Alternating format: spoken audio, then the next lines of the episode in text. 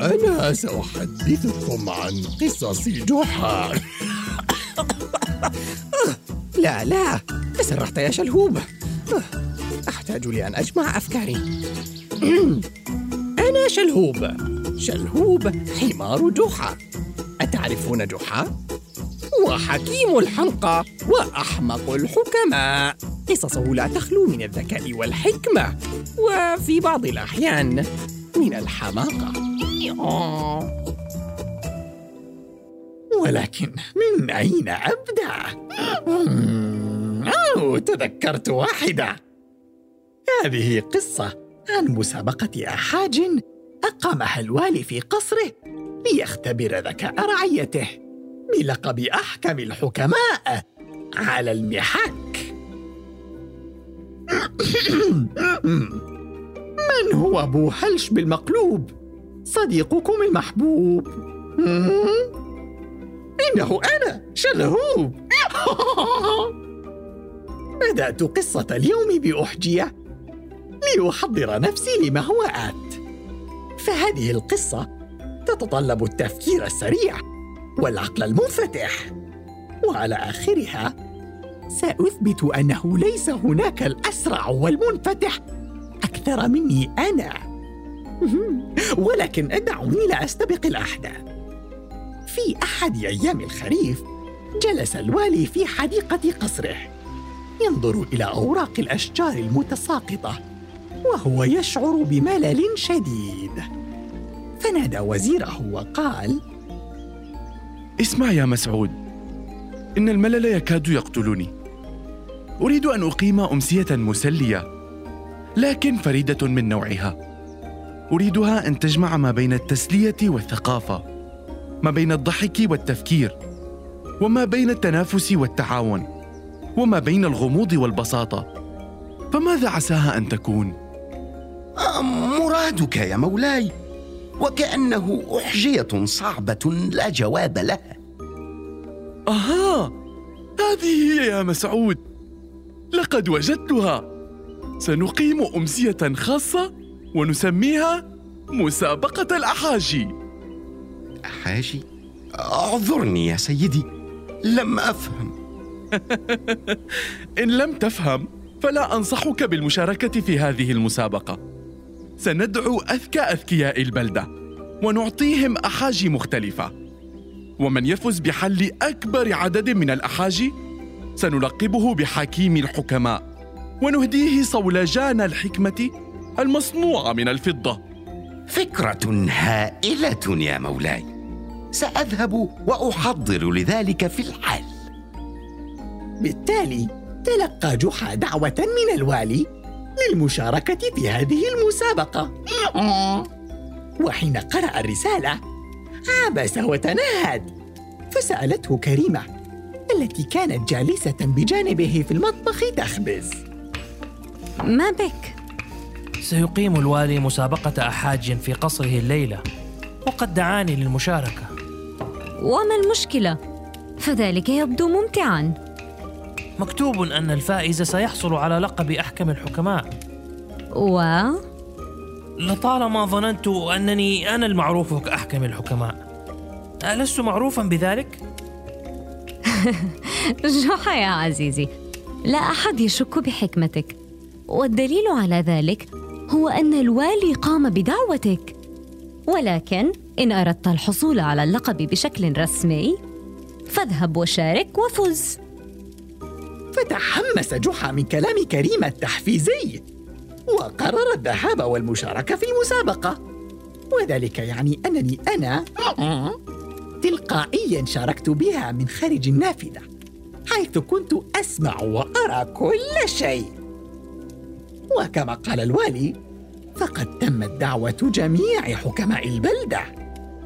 جلس كل منهم على مقعد منفرد مواجها للوالي ووضعت أمامهم طاولات صغيرة عليها طبق من الفواكه اللذيذة وكوب من العصير. بعد وصول الكل قام الوالي ليقف وراء منصة أمام الحاضرين فسكت الجميع مترقبا بدء المسابقة. سنبدأ المسابقة بجولة أسئلة عن الثقافة العامة. على الكل الإجابة. وكل من يخطئ سيستبعد. السؤال الأول هو ما هو عدد ألوان قوس قزح؟ ثم أخذ الكل يجيب بدوره. فقال أحد المتسابقين أوه أوه خمسة يا مولاي. وقال آخر بل سبعة يا حضرة الوالي. إجابة جحا كانت سبعة أيضا. وبعدما أجاب الكل قال الوالي الجواب الصحيح هو سبعة. الجميع متأهل للسؤال التالي. ما عدا الذي أجاب خطأ. السؤال التالي هو ما هو الحيوان الذي لا صوت له؟ صغير الإبل. الوطواط. الزرافة يا مولاي. بل الأرنب. الجواب الصحيح هو الزرافة. أما باقي الأجوبة فخطأ. فأرجو منكم التنحي عن المسابقة. سأل الوالي خمسة أسئلة ثقافية بعد ذلك. وتم استبعاد الكثير من المتسابقين ولم يبق منهم سوى جحا والوزير مسعود والقاضي ورئيس حرس الوالي. وبذلك انتقل الوالي للجولة الثانية والأخيرة وهي جولة الأحاجي وتم البدء بالأحاجي وكانت الأحجية الأولى هي. أحسنتم أيها الأربعة. في هذه الجولة لن يتم استبعاد أحد بل ستساوي كل إجابة صحيحة نقطة. ومن سيحصل على أكبر عدد من النقاط سيفوز. فتنبه المتسابقون الباقون وأنا تنبهت معهم. فأنا كنت عازما على إثبات أنني أنا وليس جحا. أحكم الحكماء. أعطني أصعب ما لديك يا والي. الأحجية الأولى هي ماذا تدعو تاجرا من التجار؟ إن اقتلعنا عينه طار. فحل الصمت فجأة بين الحاضرين. والكل يفكر في حل هذه الأحجية. أما أنا فضحكت واسترخيت. لأنني قد عرفت الجواب في الحال. تاجر من التجار إن اقتلعنا عينه طار والجوهري بالطبع لأنه إذا قلعت عينه لا يستطيع صياغة وبيع الجواهر بعين واحدة. فهي حرفة تحتاج لنظر قوي. إلا أن إجابات المتسابقين كانت مختلفة وكان القاضي أول من أجاب. الجواب يا مولاي هو الغراب. فكلنا نعلم أن الغراب هو الأشبه بالتاجر من بين الطيور فهو يحب الأشياء اللامعة ويأخذها ويجمعها في عشه وكأنه تاجر. وإن اقتلعنا عين الغراب فبالطبع سيطير. جواب مفصل يا قاضينا لكن للأسف هو جواب خاطئ. تفضل يا وزيرنا. الحل يا مولاي هو الصائغ لأنه إذا قلعت عينه لا يستطيع صياغة الجواهر بعين واحدة. آه، لم أكن أعلم أن الوزير بهذا الذكاء. حل خاطئ أيضا يا مسعود. ماذا؟ آه، حسنا حسنا لم يحالفني الحظ هذه المرة. ليست مشكلة. سأريهم في المرة القادمة. وفجأة وقف جحا ليجيب على السؤال فقال يا مولاي الجواب أبسط من ذلك. إذا ما هو يا جحا الحكيم؟ إنه العطار. التاجر الذي إذا اقتلعنا حرف العين منه طار هو العطار. ماذا؟ ولكن ولك ك... ك... كيف؟ أحسنت يا جحا. هذا هو الجواب الصحيح. حسنا حسنا. سأركز الآن. وأحاول حل اللغز التالي قبل أن تتم الإجابة عنه. حسنا. الأحجية التالية هي ما الذي يوجد في وسط مصر؟ أوه أوه أوه أوه. أنا أعرف أنا أعرف. إنها سهلة. إنها الأهرامات. أخبرني ابن عمي عكموس عنهم بعد زيارته لمصر. الجواب يا سيد الوالي هو الأهرامات. كلا يا رئيس حرسنا. ليست الأهرامات. إنه نهر النيل يا مولاي. وليس نهر النيل يا حضرة القاضي.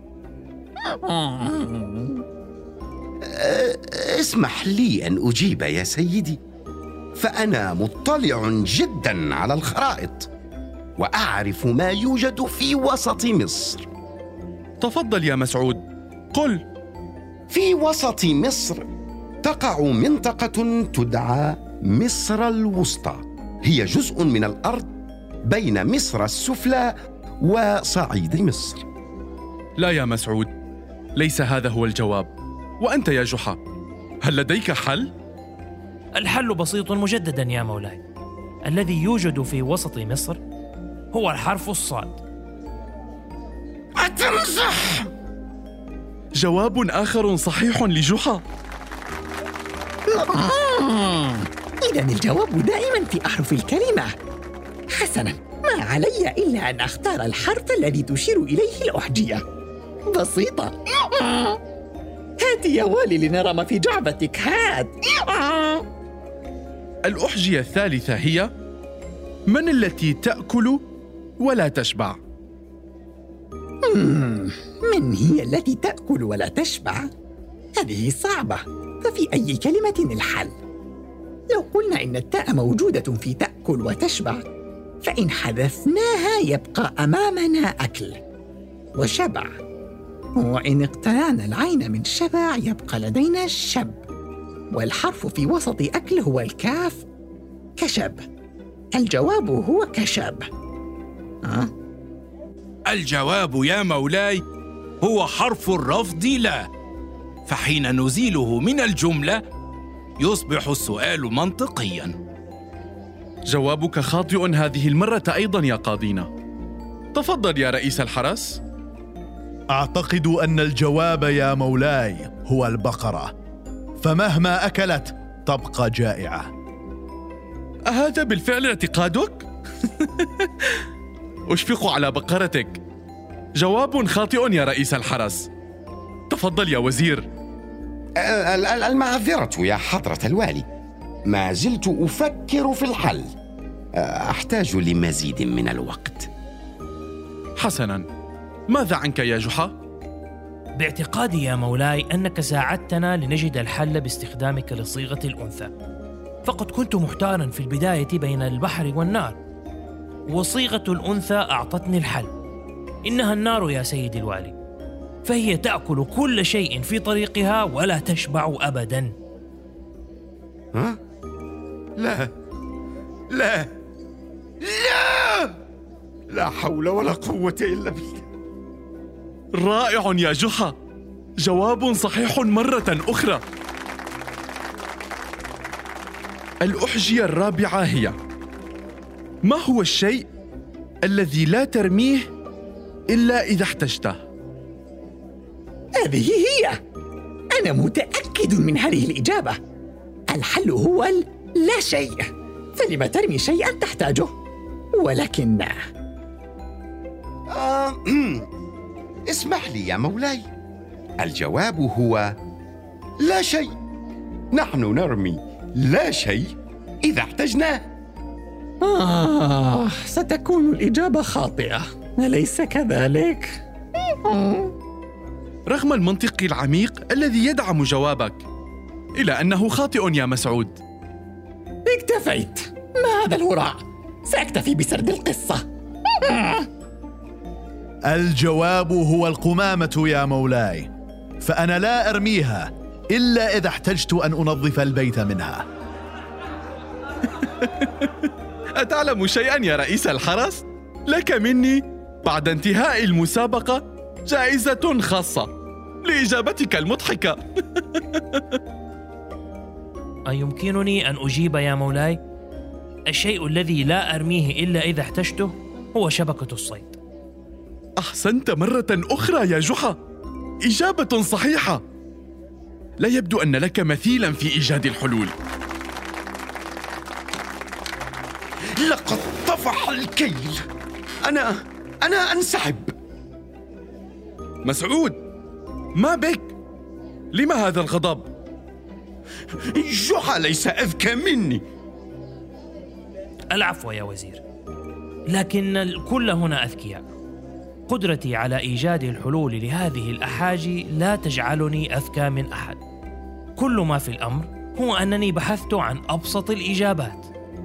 بينما أنتم أفرطتم في التفكير في كل أحجية. وينطبق هذا على الكثير مما نفعله.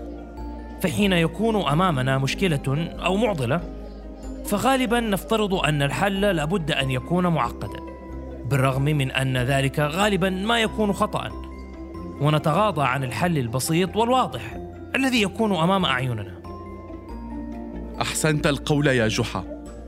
يا مسعود الحكمة ليست مجرد الذكاء والاطلاع والثقافة والمعرفة.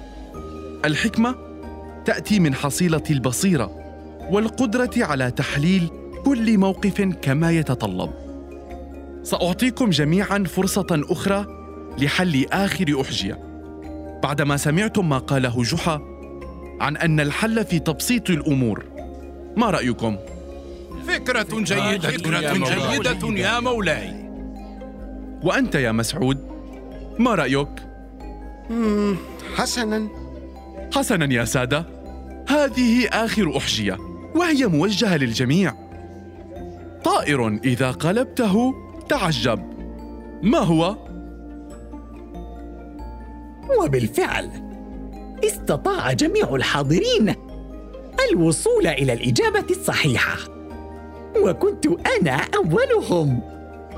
بعدها أعلن الوالي بأن جحا هو الفائز بصولجان الحكمة الفضي. وبلقب احكم الحكماء. فقد استحقه عن جدارة. مع أني استمررت بالإشارة إليه كأحمق الحمقاء لأنني أفضل ذلك اللقب. آه نسيت قول حل الأحجية الأخيرة. وبالحديث عن الكلمة فإن حلها كان كلمة واحدة. فهل عرفتموها؟ سأعطيكم تلميحا. اقلبوا كلمة تعجب وستجدون الطائر المقلوب. آه.